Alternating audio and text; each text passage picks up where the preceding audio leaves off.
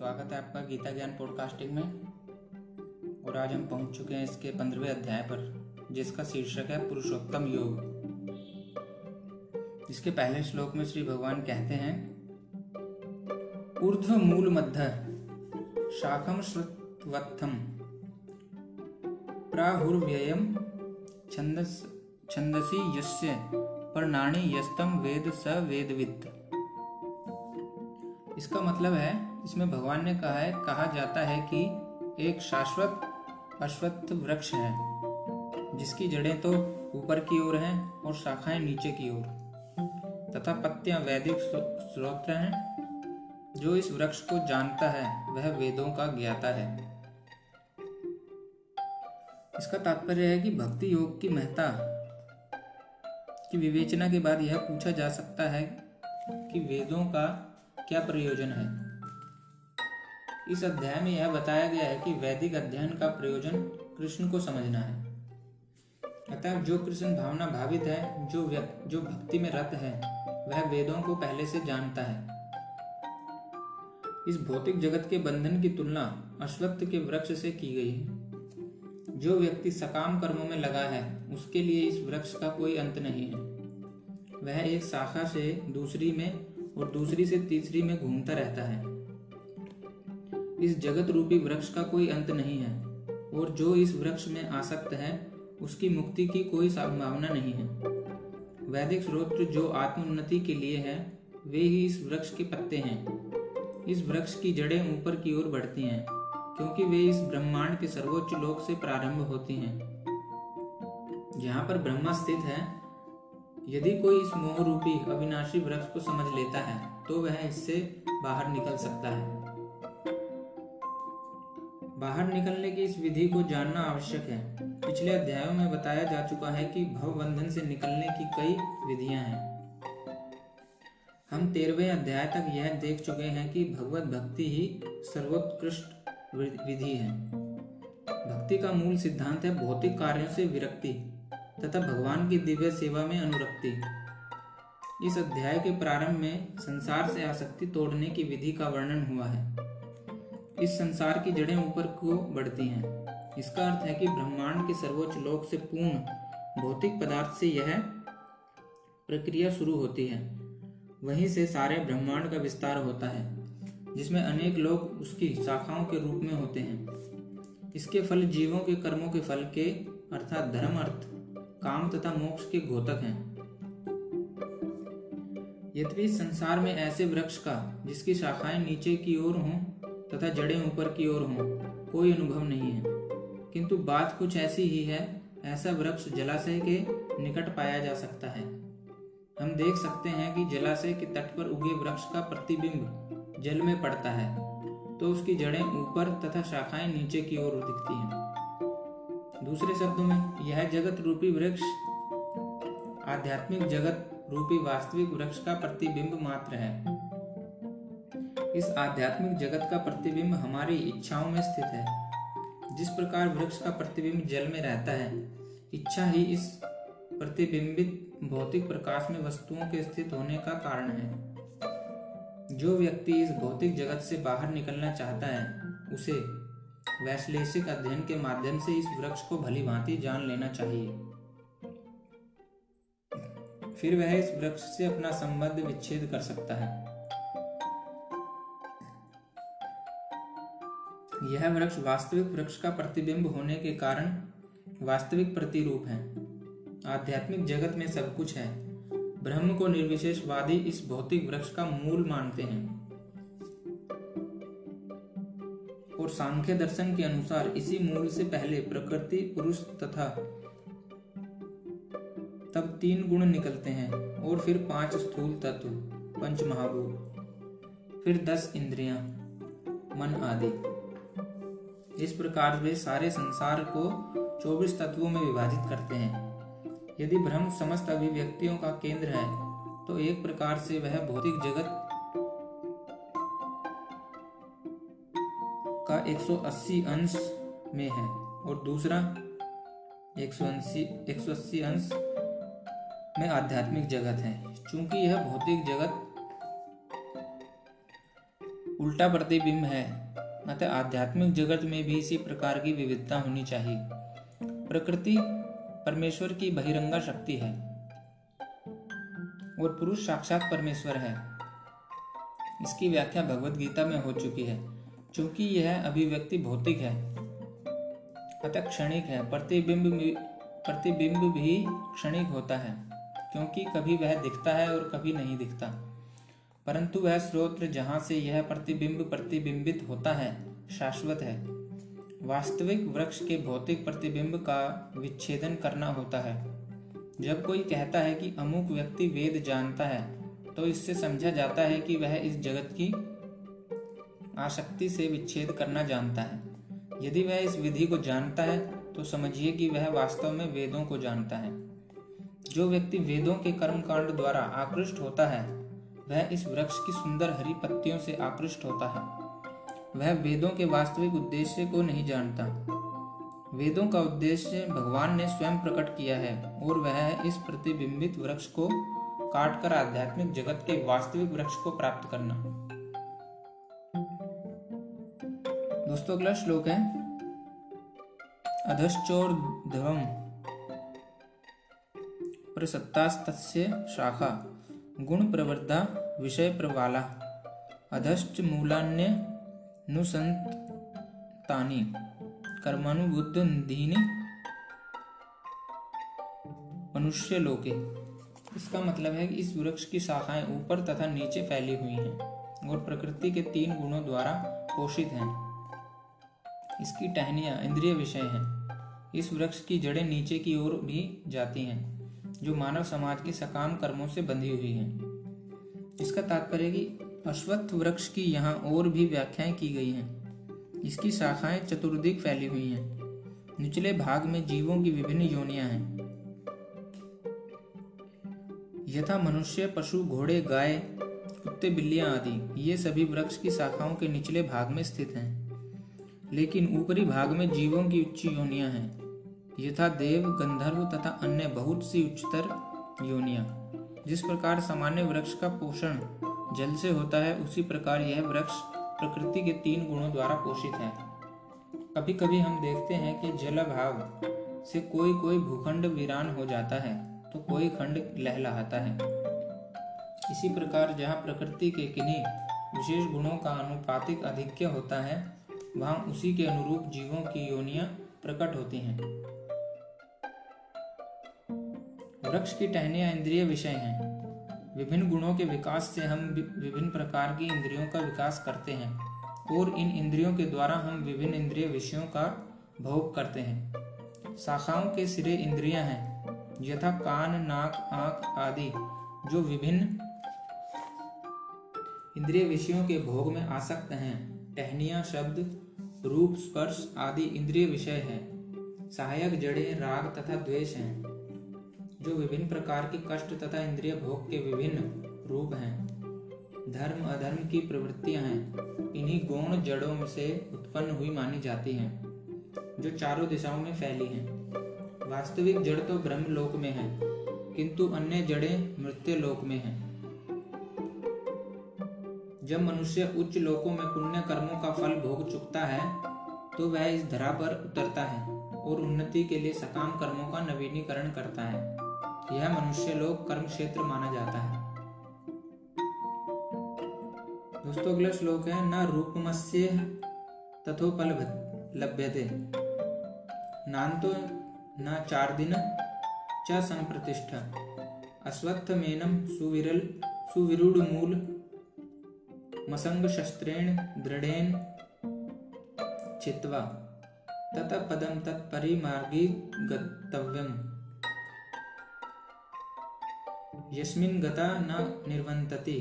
भूय त्वमेव चादम पुरुषम प्रपदे यत् प्रवृत्ति प्रसदता पुराणी।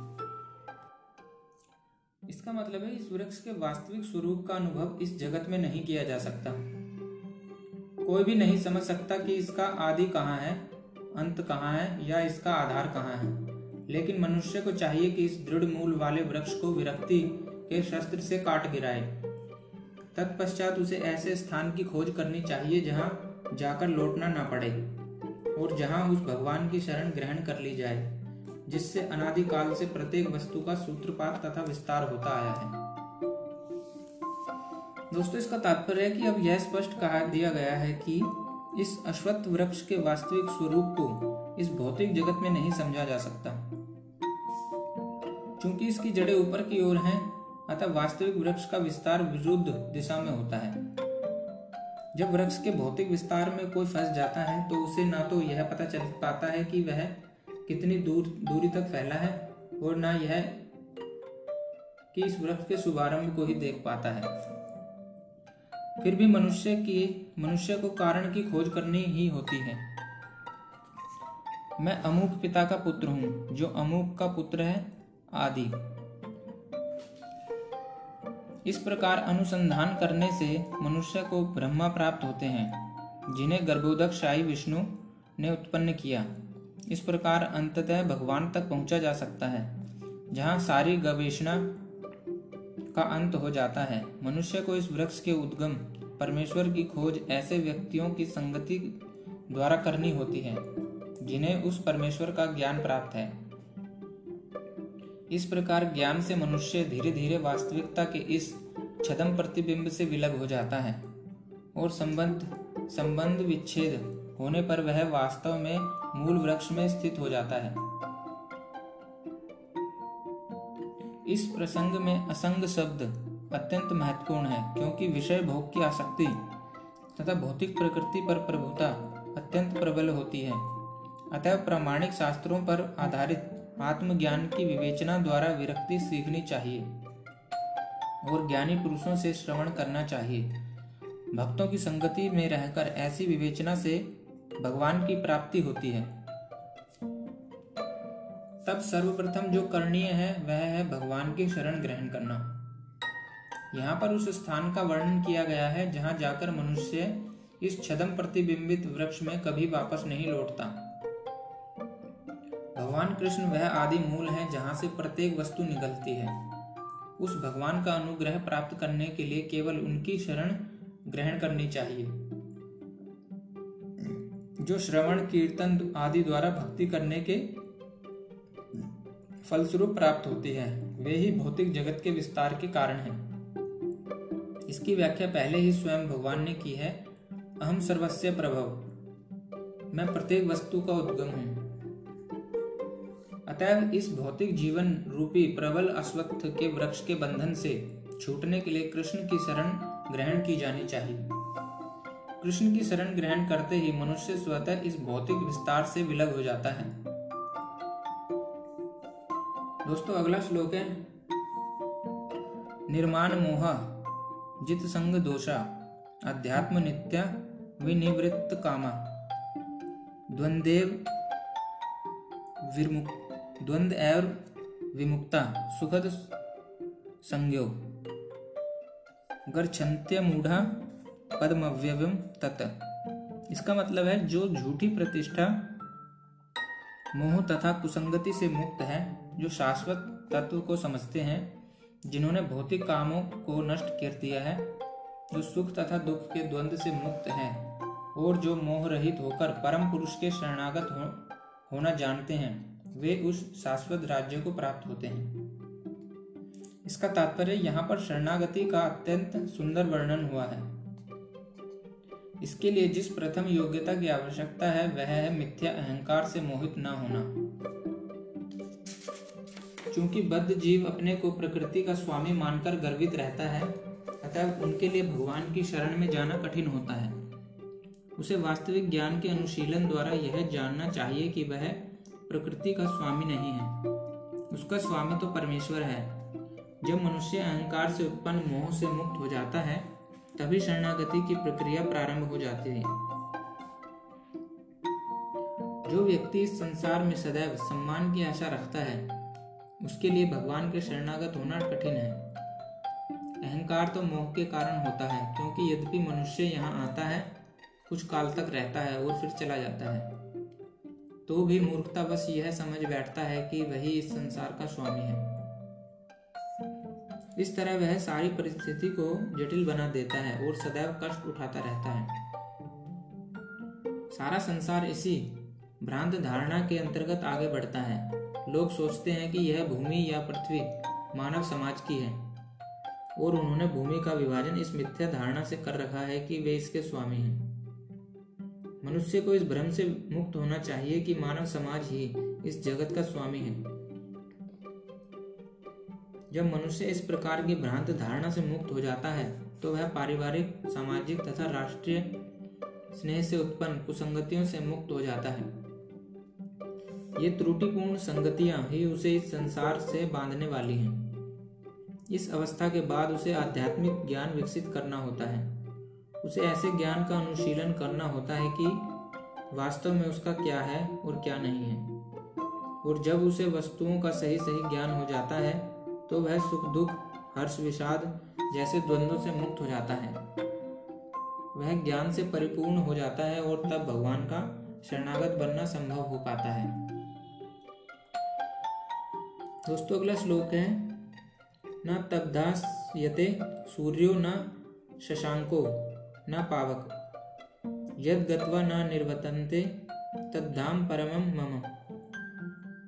इसका मतलब है, यहाँ वह मेरा परम धाम ना तो सूर्य या चंद्रमा के द्वारा प्रकाशित होता है, और ना अग्नि या बिजली से।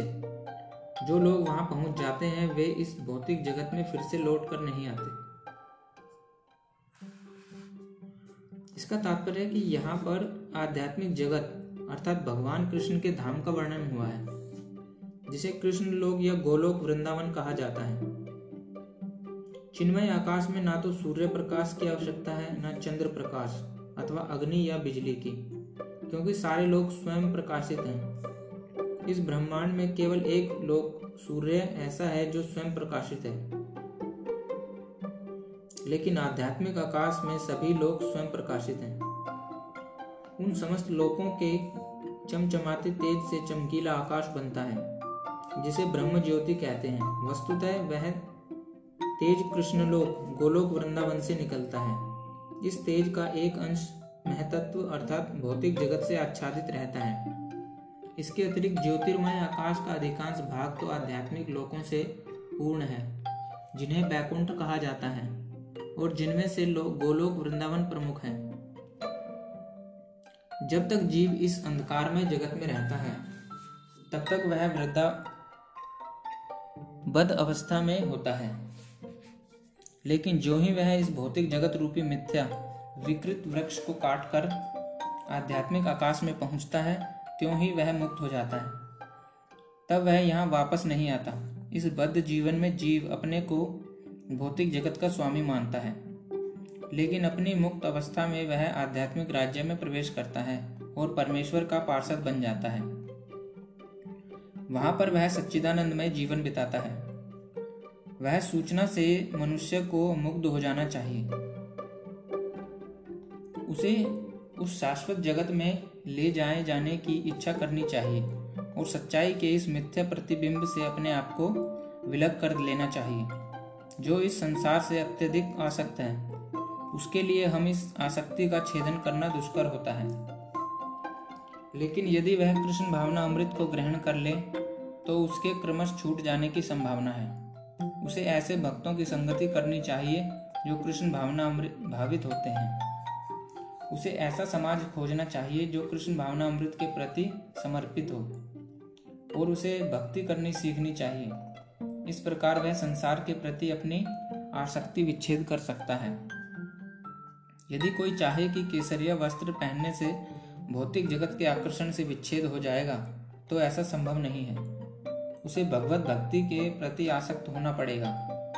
अतः मनुष्य को चाहिए कि गंभीरता पूर्वक समझे कि बारहवें अध्याय में भक्ति का जैसा वर्णन है, वही वास्तविक वृक्ष की इस मिथ्या अभिव्यक्ति से बाहर निकलने का एकमात्र साधन है।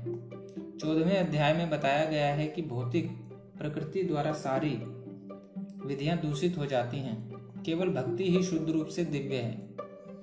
यहाँ परमम मम शब्द बहुत महत्वपूर्ण है। वास्तव में जगत का कोना कोना भगवान की संपत्ति है। परंतु दिव्य जगत परम है और छह ऐश्वर्यों से पूर्ण है।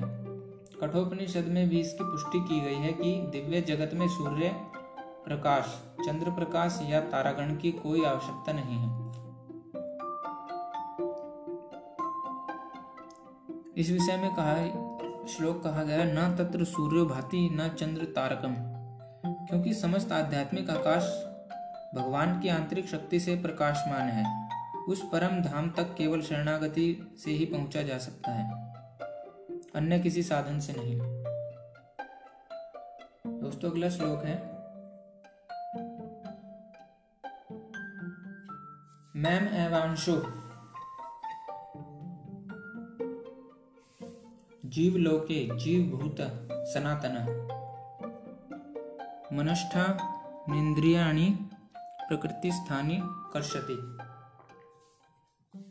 इसका मतलब है, इस बद्ध जगत में सारे जीव मेरे शाश्वत अंश हैं। बद्ध जीवन के कारण वे छहों इंद्रियों से घोर संघर्ष कर रहे हैं, जिनमें मन भी सम्मिलित है। इसका तात्पर्य है कि इस श्लोक में जीव का स्पष्ट स्वरूप स्पष्ट है। जीव परमेश्वर का सनातन रूप से सूक्ष्म अंश है। ऐसा नहीं है कि बद्ध जीवन में वह एक व्यष्टि तत्व धारण करता है और मुक्त अवस्था में वह परमेश्वर से एकाकार हो जाता है। वह सनातन का अंश रूप है। यहाँ पर स्पष्टतः सनातन कहा गया है। वेद वचन के अनुसार परमेश्वर अपने आप को असंख्य रूपों में प्रकट करके विस्तार करते हैं। जिनमें से व्यक्तिगत विस्तार विष्णु तत्व कहलाते हैं और गौण विस्तार जीव कहलाते हैं। दूसरे शब्दों में, विष्णु तत्व निजी विस्तार हैं और जीव विभिन्नांश हैं। अपने श्वांश द्वारा वे भगवान राम, नरसिंह देव, विष्णु मूर्ति तथा बैकुंठ लोक के प्रधान देवों के रूप में प्रकट होते हैं। विभिन्नांश अर्थात जीव सनातन सेवक होते हैं। भगवान के श्वास सदैव विद्यमान रहते हैं। इसी प्रकार जीवों के विभिन्नांशों के अपने स्वरूप होते हैं। परमेश्वर के विभिन्नांश होने के कारण जीवों में भी उनके आंशिक गुण पाए जाते हैं, जिनमें से स्वतंत्रता एक है। प्रत्येक जीव का आत्मा रूप में अपना व्यष्टित्व और सूक्ष्म स्वतंत्र होता है। इसी स्वतंत्र के दुरुपयोग से जीव बद्ध बनता है और उसके सही उपयोग से वह मुक्त बनता है। दोनों ही अवस्थाओं में वह भगवान के समान ही सनातन होता है।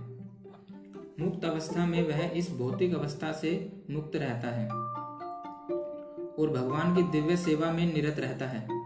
बद्ध जीवन में प्रकृति के गुणों द्वारा अभिभूत होकर वह भगवान की दिव्य प्रेम भक्ति को भूल जाता है।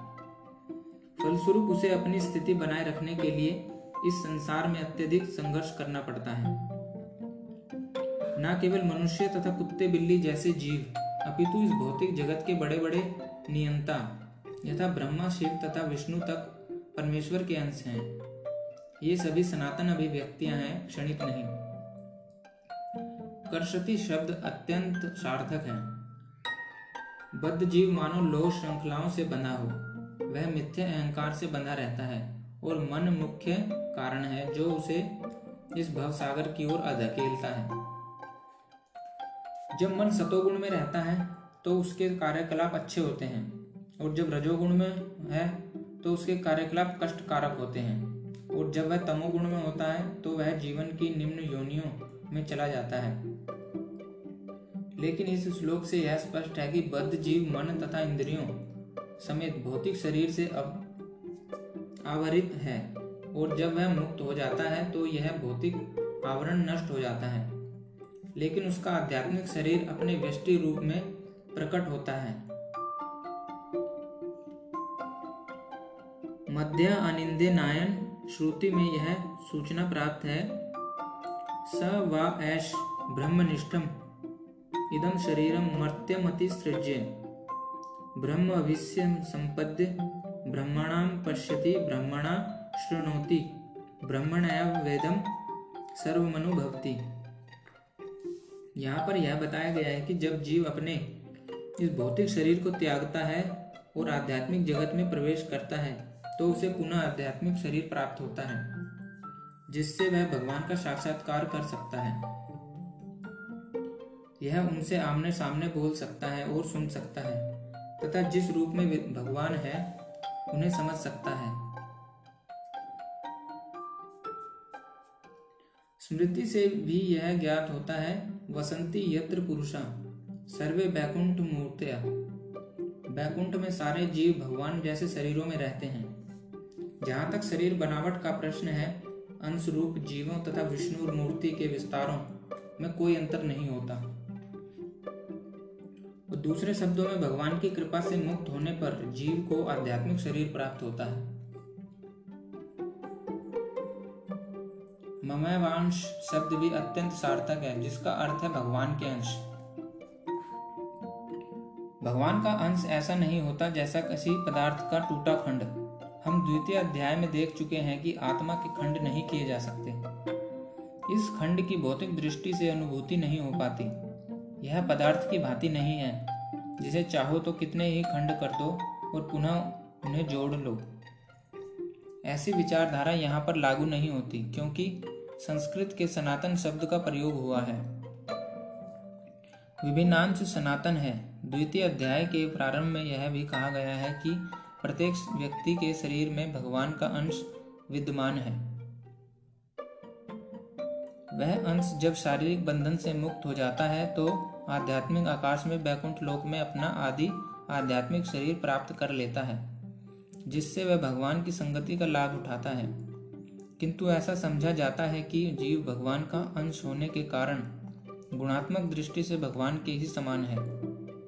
जिस प्रकार स्वर्ण के अंश भी स्वर्ण होते हैं। दोस्तों, अगला श्लोक है शरीरम यद वापनोति यच्चाप्युत क्रामतीश्वर ग्रहित वैतानी संयाति। वायुर्गंध अनिवार्यत इसका मतलब है इस संसार में जीव अपनी देहात्म बुद्धि को एक शरीर से दूसरे में और उसी तरह ले जाता है, जिस तरह वायु सुगंधि को ले जाती है। इस प्रकार वह एक शरीर धारण करता है और फिर इसे त्याग कर दूसरा शरीर धारण करता है। इसका तात्पर्य है दोस्तों, यहाँ पर जीव को ईश्वर अर्थात अपने शरीर का नियामक कहा गया है। यदि वह चाहे तो अपने शरीर को त्याग कर उच्चतर योनि में जा सकता है और चाहे तो निम्न योनि में जा सकता है। इस विषय में उसे थोड़ी स्वतंत्रता प्राप्त है। शरीर में जो परिवर्तन होता है वह उस पर निर्भर करता है। मृत्यु के समय वह जैसी चेतना बनाए रखता है वही उसे दूसरे शरीर तक ले जाती है। यदि वह कुत्ते या बिल्ली जैसी चेतना बन, बनाता है तो उसे कुत्ते या बिल्ली का शरीर प्राप्त होता है। यदि वह अपनी चेतना दैवी पूर्ण गुणों में स्थित करता है तो उसे देवता का स्वरूप प्राप्त होता है। और यदि वह कृष्ण भावना अमृत में होता है तो वह आध्यात्मिक जगत में कृष्ण लोक को जाता है, जहाँ उसका सानिध्य कृष्ण से होता है। यह दावा मिथ्या है कि इस शरीर के नाश होने पर सब कुछ समाप्त हो जाता है। आत्मा एक शरीर से दूसरे शरीर में देहांतरण करता है, और वर्तमान शरीर तथा वर्तमान कार्यकलाप ही अगले शरीर का आधार बनते हैं। कर्म के अनुसार भिन्न शरीर प्राप्त होता है और समय आने पर यह शरीर त्यागना होता है। यहाँ यह कहा गया है कि सूक्ष्म शरीर, जो अगले शरीर का बीज वहन करता है, अगले जीवन में दूसरा शरीर निर्माण करता है। एक शरीर से दूसरे शरीर में देहांतरण की प्रक्रिया तथा शरीर में रहते हुए संघर्ष करने को कर्षित अर्थात जीवन संघर्ष कहते हैं।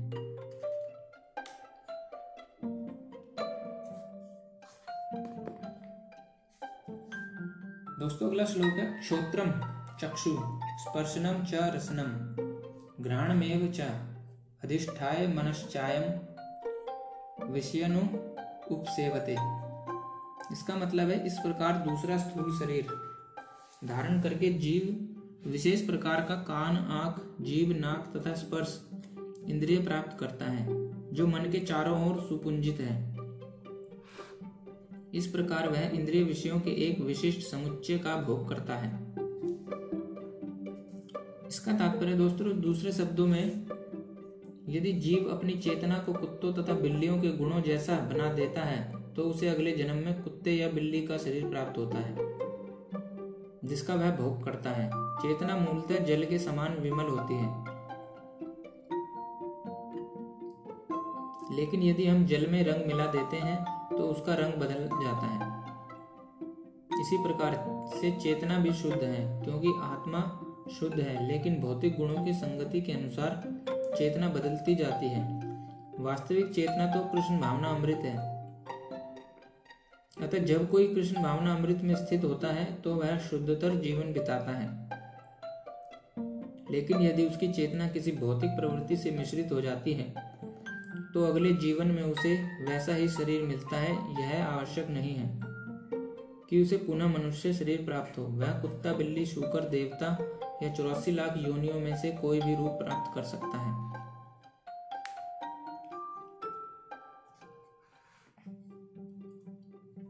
दोस्तों, अगला श्लोक है। उत्क्रामंतम स्थितम वापे भुंजानम व गुणान्वितम। विमूढ़ा नानुपश्यन्ति पश्यन्ति ज्ञान चक्षु इसका मतलब है मूर्ख ना तो समझ पाते हैं कि जीव किस प्रकार अपना शरीर त्याग सकता है, ना ही वे यह समझ पाते हैं कि प्रकृति के गुणों के अधीन वह किस तरह के शरीर का भोग करता है। लेकिन जिसकी आँखें ज्ञान में प्रशिक्षित होती हैं, वह यह सब देख सकता है।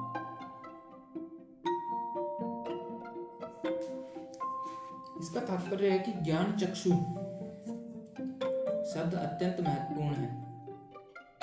बिना ज्ञान के कोई ना तो यह समझ सकता है कि जीव इस शरीर को किस प्रकार त्यागता है और ना ही यह कि वह अगले जीवन में कैसा शरीर धारण करने जा रहा है। अथवा यह कि वह विशेष प्रकार के शरीर में क्यों रहा है।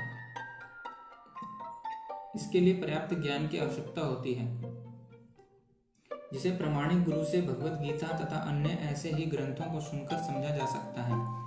जो इन बातों को समझने के लिए प्रशिक्षित है, वह भाग्यशाली है। प्रत्येक जीव जीव किन्हीं परिस्थितियों में शरीर त्यागता है, जीवित रहता है और प्रकृति के अधीन होकर भोग करता है। फलस्वरूप वह इंद्रिय भोग के भ्रम में नाना प्रकार के सुख, दुख सहता रहता है। ऐसे व्यक्ति जो काम तथा इच्छा के कारण निरंतर मूर्ख बनते रहते हैं, वह अपने शरीर परिवर्तन तथा विशेष शरीर में अपने वास को समझने की सारी शक्ति खो बैठते हैं। वे इसे नहीं समझ सकते। किंतु जिन्हें आध्यात्मिक ज्ञान हो चुका है वे देखते हैं कि आत्मा शरीर से भिन्न है और यह अपना शरीर बदलकर विभिन्न प्रकार से भोग, भोगता रहता है। ऐसे ज्ञान से युक्त व्यक्ति समझ सकता है कि इस संसार में बद्ध जीव किस प्रकार कष्ट भोग रहे हैं। मतलब जो लोग कृष्ण भावना अमृत में अत्यधिक आगे बढ़े हुए हैं, वे इस ज्ञान को सामान्य लोगों तक पहुँचाने में प्रयत्नशील रहते हैं, क्योंकि उनका बद्ध जीवन अत्यंत कष्टप्रद रहता है। उन्हें इसमें से निकलकर कृष्ण भावना भावित होकर आध्यात्मिक लोक में जाने के लिए अपने को मुक्त करना चाहिए। दोस्तों, अगला श्लोक है यतंतो योगिनश्चैवम। पश्यन्त्यात्म अन्यवस्थितम। यतंतो अप्यकृतात्मानो नैनम पश्यन्त्य चेतस। इसका मतलब है, आत्म साक्षात्कार को प्राप्त प्रयत्नशील योगी जन यह सब स्पष्ट रूप से देख सकते हैं। लेकिन जिनके मन विकसित नहीं है और जो आत्म साक्षात्कार को प्राप्त नहीं है वे प्रयत्न करके भी यह नहीं देख पाते कि क्या हो रहा है। इसका तात्पर्य है कि अनेक योगी आत्म साक्षात्कार के पथ पर होते हैं, लेकिन जो आत्म साक्षात्कार को प्राप्त नहीं है, वह यह नहीं देख पाता कि जीव के शरीर में कैसे कैसे परिवर्तन हो रहे हैं। इस प्रसंग में योगिन शब्द महत्वपूर्ण है। आजकल ऐसे अनेक तथा कथित योगी हैं और योगियों के तथा कथित संगठन हैं। लेकिन आत्म साक्षात्कार के मामले में भी शून्य है। वे केवल कुछ आसनों में व्यस्त रहते हैं। और यदि उनका शरीर सुगठित तथा स्वस्थ हो गया है तो वे संतुष्ट हो जाते हैं। उन्हें इसके अतिरिक्त कोई जानकारी नहीं रहती। वे यतंतो अप्यकृतात्मानम कहलाते हैं। यद्यपि वे तथाकथित योग पद्धति का प्रयास करते हैं, लेकिन वे स्वरूप प्रसिद्ध नहीं हो पाते। ऐसे व्यक्ति आत्मा के देहांतरण को नहीं समझ सकते। केवल वे ही ये बात, सभी बातें समझ पाते हैं, जो सचमुच योग पद्धति में रमते हैं, और जिन्हें आत्मा, जगत तथा परमेश्वर की अनुभूति हो चुकी है। दूसरे शब्दों में, जो भक्ति योगी है, वे ही समझ सकते हैं कि किस प्रकार ये सब कुछ घटित होता है। दोस्तों, अगला श्लोक है, यदादित्य गतम, तेजो जगत भाष्यते खिलम। यचंद्र मसी यच्चग्नो ततः तेजो विधि मामकम इसका मतलब है सूर्य का तेज जो सारे विश्व के अंधकार को दूर करता है, मुझसे ही निकलता है। चंद्रमा तथा अग्नि के तेज भी मुझसे ही उत्पन्न है। इसका तात्पर्य, दोस्तों, अज्ञानी मनुष्य यह नहीं समझ पाता कि सब कुछ यह कैसे घटित होता है। लेकिन भगवान ने यहाँ पर जो कुछ बताया है, उसे समझकर ज्ञान प्राप्त किया जा सकता है। प्रत्येक व्यक्ति सूर्य, चंद्रमा, अग्नि तथा बिजली देखता है। उसे यह समझने का प्रयास करना चाहिए कि चाहे सूर्य का तेज हो या चंद्रमा, अग्नि तथा बिजली का तेज, ये सब भगवान से ही उद्भूत हैं। कृष्ण भावना अमृत का प्रारंभ इस भौतिक जगत में बद्ध जीव को उन्नति करने के लिए काफ़ी अवसर प्रदान करता है। जीव मूलतः परमेश्वर के अंश हैं और भगवान यहाँ पर इंगित कर रहे हैं कि जीव किस प्रकार भगवत धाम को प्राप्त कर सकते हैं। इस श्लोक से हम यह समझ सकते हैं कि सूर्य संपूर्ण और मंडल को प्रकाशित कर रहा है। ब्रह्मांड अनेक हैं और सौर मंडल भी अनेक हैं। सूर्य, चंद्रमा तथा लोक भी अनेक हैं। लेकिन प्रत्येक ब्रह्मांड में केवल एक सूर्य है। भगवत गीता में कहा गया है कि चंद्रमा भी एक नक्षत्र है। सूर्य का प्रकाश परमेश्वर के आध्यात्मिक आकाश में आध्यात्मिक तेज के कारण है। सूर्य के साथ ही मनुष्य के कार्यकलाप प्रारंभ हो जाते हैं। वे भोजन पकाने के लिए अग्नि जलाते हैं और फैक्ट्रियाँ चलाने के लिए भी अग्नि जलाते हैं। अग्नि की सहायता से अनेक कार्य किए जाते हैं। अतः सूर्योदय अग्नि तथा चंद्रमा की चांदनी जीवों को अत्यंत सुहावने लगते हैं। उनकी सहायता के बिना कोई जीव नहीं रह सकता। अतः यदि मनुष्य यह जान ले कि सूर्य, चंद्रमा तथा अग्नि का प्रकाश तथा तेज भगवान श्री कृष्ण से उद्भूत हो रहा है तो उसमें कृष्ण भावना अमृत का सूत्रपात हो जाता है। चंद्रमा के प्रकाश से सारी वनस्पतियाँ पोषित होती हैं। चंद्रमा का प्रकाश इतना आनंद प्रद होता है कि लोग सरलता से समझ सकते हैं कि ये भगवान कृष्ण की कृपा से ही जी रहे हैं। उनकी कृपा के बिना ना तो सूर्य होगा, ना चंद्रमा, ना अग्नि, ना और सूर्य। चंद्रमा तथा अग्नि के बिना हमारा जीवन, जीवित रहना असंभव है। बद्ध जीव में कृष्ण भावना अमृत जगाने वाले ये ही कतिपय विचार हैं। दोस्तों, अगला श्लोक है। गामा विषय च भूतानी।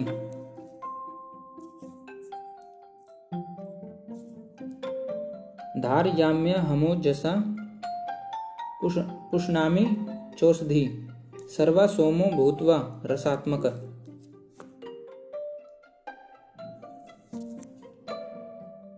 इसका मतलब है, मैं प्रत्येक लोक में प्रवेश करता हूँ और मेरी शक्ति से सारे लोग अपनी कक्षा में स्थित रहते हैं। मैं चंद्रमा बनकर समस्त वनस्पतियों को जीवन रस प्रदान करता हूँ। इसका तात्पर्य है कि ऐसा ज्ञात है कि सारे लोग केवल भगवान की शक्ति से वायु में तैर रहे हैं। भगवान प्रत्येक अणु, प्रत्येक लोक तथा प्रत्येक जीव में प्रवेश करते हैं। इसकी विवेचना ब्रह्म संहिता में की गई है। उसमें कहा गया है, परमेश्वर का एक अंश परमात्मा लोकों में, ब्रह्मांड में, जीव में तथा अणु तक में प्रवेश करता है। अतः उनके प्रवेश करने से प्रत्येक वस्तु ठीक से दिखती है। जब आत्मा होता है तो जीवित मनुष्य पानी में तैर सकता है। लेकिन जब जीवित स्फुल्लिंग इस देह से निकल जाता है और शरीर मृत हो जाता है तो शरीर डूब जाता है। निसंदेह सड़ने के बाद यह शरीर तिनके तथा अन्य वस्तुओं के समान तैरता है। लेकिन मरने के तुरंत बाद शरीर पानी में डूब जाता है। इसी प्रकार ये सारे लोग शून्य में तैर रहे हैं और यह सब उनमें भगवान की परम शक्ति के प्रवेश के कारण है। उनकी शक्ति प्रत्येक लोग को उसी तरह थामे रहती है जिस तरह प्रकार धूल को मुट्ठी। मुट्ठी में बंद रहने पर धूल के गिरने का भय नहीं रहता। लेकिन ज्यों ही धूल को वायु में फेंक दिया जाता है, वह नीचे गिर पड़ती है। इसी प्रकार ये सारे लोग जो वायु में तैर रहे हैं, वास्तव में भगवान के विराट रूप की मुट्ठी में बंधे हैं। उनके बल तथा शक्ति से सारी चर तथा अचर वस्तुएँ अपने अपने स्थानों पर टिकी हैं। वैदिक मंत्रों में कहा गया है कि भगवान के कारण सूर्य चमकता है और सारे लोग लगातार घूमते रहते हैं। यदि ऐसा उनके कारण न हो तो सारे लोग वायु में धूल के समान बिखर कर नष्ट हो जाएँ। इसी प्रकार से भगवान के ही कारण चंद्रमा समस्त वनस्पतियों का पोषण करता है। चंद्रमा के प्रभाव से सब्ज़ियाँ सुस्वादु बनती हैं। चंद्रमा के प्रकाश के बिना सब्ज़ियाँ ना तो बढ़ सकती हैं और ना स्वादिष्ट हो सकती हैं। वास्तव में मानव समाज भगवान की कृपा से काम करता है। सुख से रहता है और भगवान भोजन का आनंद लेता है। अन्यथा मनुष्य जीवित न रहता। रसात्मक शब्द अत्यंत महत्वपूर्ण है। प्रत्येक वस्तु चंद्रमा के प्रभाव से परमेश्वर के द्वारा स्वादिष्ट बनती है। दोस्तों अगला श्लोक है। अहम वैश्वनरो, भूतवा प्राणिनाम देहामाश्रित प्राणपान समायुक्त। पचम्यन्नम चतुर्विदम इसका मतलब है मैं समस्त जीवों के शरीरों में पाचन अग्नि हूँ और मैं श्वास प्रवास में रहकर चार प्रकार के अन्नों को पचाता हूँ। इसका तात्पर्य कि आयुर्वेद शास्त्र के अनुसार अमाशय या पेट में अग्नि होती है, जो वहाँ पहुँचे, भोजन को पहुंचाती है, पचाती है। जब यह अग्नि प्रज्वलित नहीं रहती तो भूख नहीं लगती। और जब यह अग्नि ठीक रहती है तो भूख लगती है। कभी कभी जब अग्नि मंद हो जाती है तो उपचार की आवश्यकता होती है। जो भी हो, यह अग्नि भगवान का प्रतिनिधि स्वरूप है। वैदिक मंत्रों से भी पुष्टि होती है कि परमेश्वर या ब्रह्म अग्नि रूप में अमाशय के भीतर स्थित हैं और समस्त प्रकार के अन्न को पचाते हैं। क्योंकि भगवान सभी प्रकार के अन्नों के पाचन में सहायक होते हैं, अतः जीव भोजन करने में, करने के मामले में स्वतंत्र नहीं है। जब तक परमेश्वर पाचन में उसकी सहायता नहीं करते, तब तक खाने की कोई संभावना नहीं है। इस प्रकार भगवान ही अन्न को उत्पन्न करते हैं और वे ही पचाते हैं, और उन्हीं की कृपा से हम जीवन का आनंद उठाते हैं। वेदांत सूत्र में भी इसकी पुष्टि हुई है। शब्द शब्द भी शब्द भी अधिभ्यो अंत प्रतिष्ठान भगवान शब्द के भीतर, शरीर के भीतर। वायु के भीतर तथा यहाँ तक कि पाचन शक्ति के रूप में अमाशय में भी उपस्थित होते हैं। अन्य चार प्रकार का होता है। कुछ निगले जाते हैं, जिसको पेय पदार्थ कहते हैं। कुछ चबाए जाते हैं, जिसको भोजन, भोज्य कहते हैं। कुछ चाटे जाते हैं, जिन्हें लेह्य कहते हैं। तथा कुछ चूसे जाते हैं, जिन्हें चौस्य कहते हैं। भगवान सभी प्रकार के अन्नों की पाचक शक्ति है। दोस्तों, अगला श्लोक है सर्वस्व चाहम हृदय सन्निविष्टो, मत्त स्मृति ज्ञानमपहनम च वैदेश्च सर्वे हमेव वेदो वेदांत कृदेद विदेव चाहम इसका मतलब है कि मैं प्रत्येक जीव के हृदय में आसीन हूँ और मुझसे ही स्मृति, ज्ञान तथा विस्मृति होती है। मैं ही वेदों के द्वारा जानने योग्य हूँ। निसंदेह मैं वेदांत का संकलन करता तथा समस्त वेदों को जानने वाला हूँ। इसका तात्पर्य कि परमेश्वर परमात्मा रूप में प्रत्येक जीव के हृदय में स्थित है और उन्हीं के कारण सारे कर्म प्रेरित होते हैं। जीव अपने विगत जीवन की सारी बातें भूल जाता है, लेकिन उसे परमेश्वर के निर्देश अनुसार कार्य करना होता है, जो उसके सारे कर्मों का साक्षी है। अतः वह यह अपने विगत कर्मों के अनुसार कार्य करना प्रारंभ करता है। इसके लिए आवश्यक ज्ञान तथा स्मृति उसे प्रदान की जाती है। लेकिन वह विगत जीवन के विषय में भूलता रहता है। इस प्रकार भगवान न केवल सर्वव्यापी है, अपितु वह प्रत्येक हृदय में अंतर्यामी भी है। वे विभिन्न फल, कर्म फल प्रदान करने वाले हैं। वे न केवल निराकार ब्रह्म तथा अंतर्यामी परमात्मा के रूप में पूजनीय हैं, अपितु वे वेदों के अवतार के रूप में भी पूजनीय हैं। वेद लोगों को सही दिशा बताते हैं, जिससे वे समुचित ढंग से अपना जीवन ढाल सकें और भगवान के धाम को वापस जा सकें। वेद भगवान कृष्ण विषयक ज्ञान प्रदान करते हैं। और अपने अवतार व्यासदेव के रूप में कृष्ण ही वेदांत सूत्र के संकलन करता है। व्यासदेव द्वारा श्रीमद भागवत के रूप में किया गया वेदांत सूत्र का भाष्य वेदांत सूत्र की वास्तविक सूचना प्रदान करता है। भगवान इतने पूर्ण है कि बद्ध जीवों के उद्धार हेतु वे उसके अन्न के प्रदाता एवं पाचक हैं।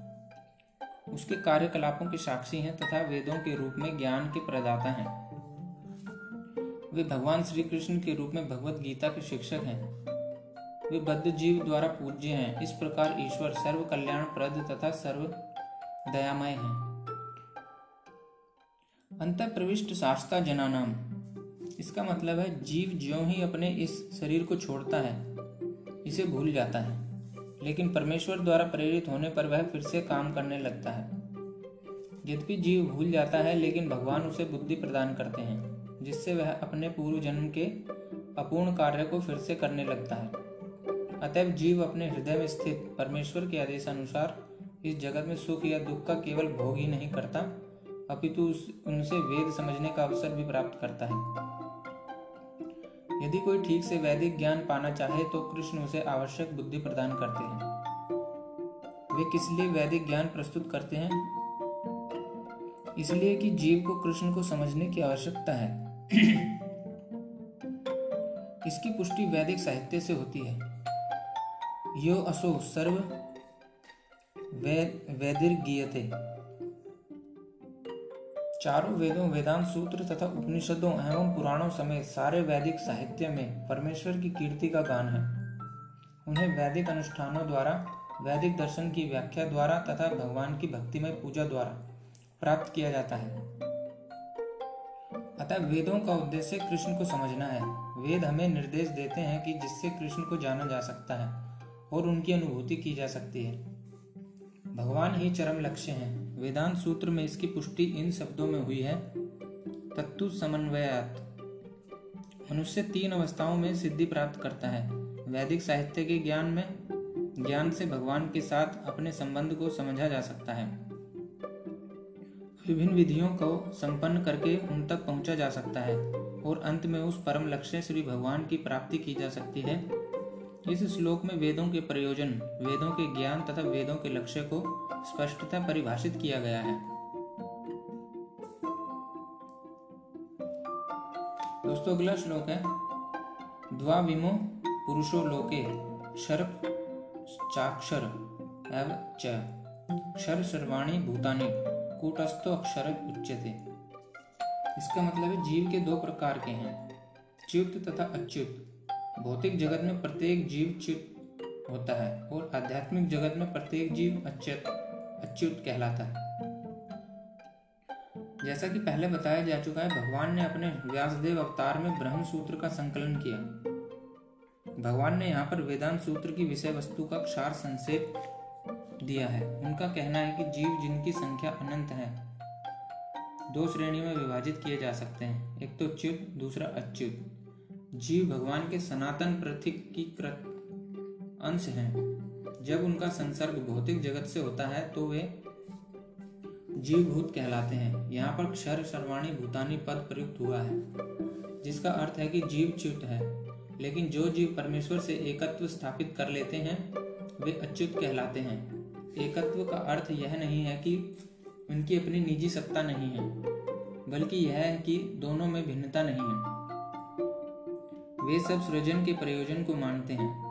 निसंदेह आध्यात्मिक जगत में सृजन जैसी कोई वस्तु नहीं है। लेकिन चूँकि जैसा कि वेदांत सूत्र में कहा गया है, भगवान समस्त उद्भवों के स्रोत हैं। अतः यहाँ पर इस विचारधारा की व्याख्या की गई है। भगवान श्री कृष्ण के कथन अनुसार जीवों की दो श्रेणियाँ हैं। वेदों में इसके प्रमाण मिलते हैं। अतः इसमें संदेह करने का प्रश्न ही नहीं उठता। इस संसार में संघर्ष रत्न सारे जीव, मन तथा पाँच इंद्रियों से युक्त शरीर वाले हैं, जो परिवर्तनशील हैं। जब तक जीव बद्ध है, तब तक उसका शरीर पदार्थ के संसर्ग से बदला, बदलता रहता है। चूँकि पदार्थ बदलता रहता है, इसलिए जीव बदलते प्रतीत होते हैं। लेकिन आध्यात्मिक जगत में शरीर पदार्थ से नहीं बना होता। अतः उसमें परिवर्तन नहीं होता। भौतिक जगत में जीव छह परिवर्तनों से गुजरता है।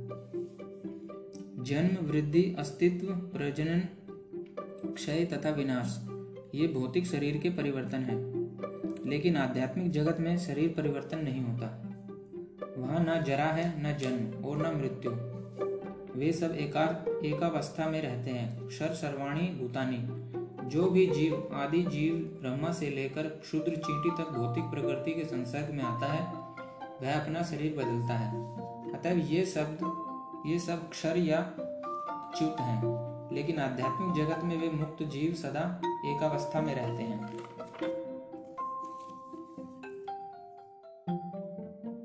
दोस्तों, अगला श्लोक है, उत्तम पुरुष परम आत्मेत्यु दाहर्ते यो लोकत्रय मा विषय, विभर्त्य ईश्वर। इसका मतलब है, इन दोनों के अतिरिक्त एक परम पुरुष परमात्मा है, जो साक्षात अविनाशी भगवान है और जो तीनों लोकों में प्रवेश करके उनका पालन कर रहा है। दोस्तों, अगला श्लोक है यस्मा तक्षरमति तीतो हम अक्षरादिपि। चोत्तम अतो अस्मि लोके वेदे च प्रथित, पुरुषोत्तम। इसका मतलब है, चूँकि मैं क्षर तथा अक्षर दोनों के परे हूँ, और चूँकि मैं सर्वश्रेष्ठ हूँ, अतः मैं इस जगत में तथा वेदों में परम पुरुष के रूप में विख्यात हूँ। दोस्तों अगला श्लोक है जो मामेव मत सम्मूढ़ो जानाति पुरुषोत्तम स सर्वविद भजति। माम सर्वभावेन भारत। इसका मतलब है कि जो कोई भी मुझे संशय रहित होकर पुरुषोत्तम भगवान के रूप में जानता है, वह सब कुछ जानने वाला है। अतः हे भरत पुरुष, वह व्यक्ति मेरी पूर्ण भक्ति में रत्न होता है। दोस्तों, अगला श्लोक है, इति गुह्यतम शास्त्र मिद मुक्तम, मया नग। एतद बुद्ध द्वा बुद्धिमानस्य कृत, कृतश्च भारत। इसका मतलब है, हे अनग यह वैदिक शास्त्रों का सर्वाधिक गुप्त अंश है, जिसे मैंने अब प्रकट किया है। जो कोई इसे समझता है, वह बुद्धिमान हो जाएगा और उसके प्रयास पूर्ण होंगे। दोस्तों, इस प्रकार श्रीमद् भागवत गीता के पंद्रहवें अध्याय, पुरुषोत्तम योग का भक्ति वेदांत सूत्र तात्पर्य पूर्ण हुआ। राधे राधे दोस्तों।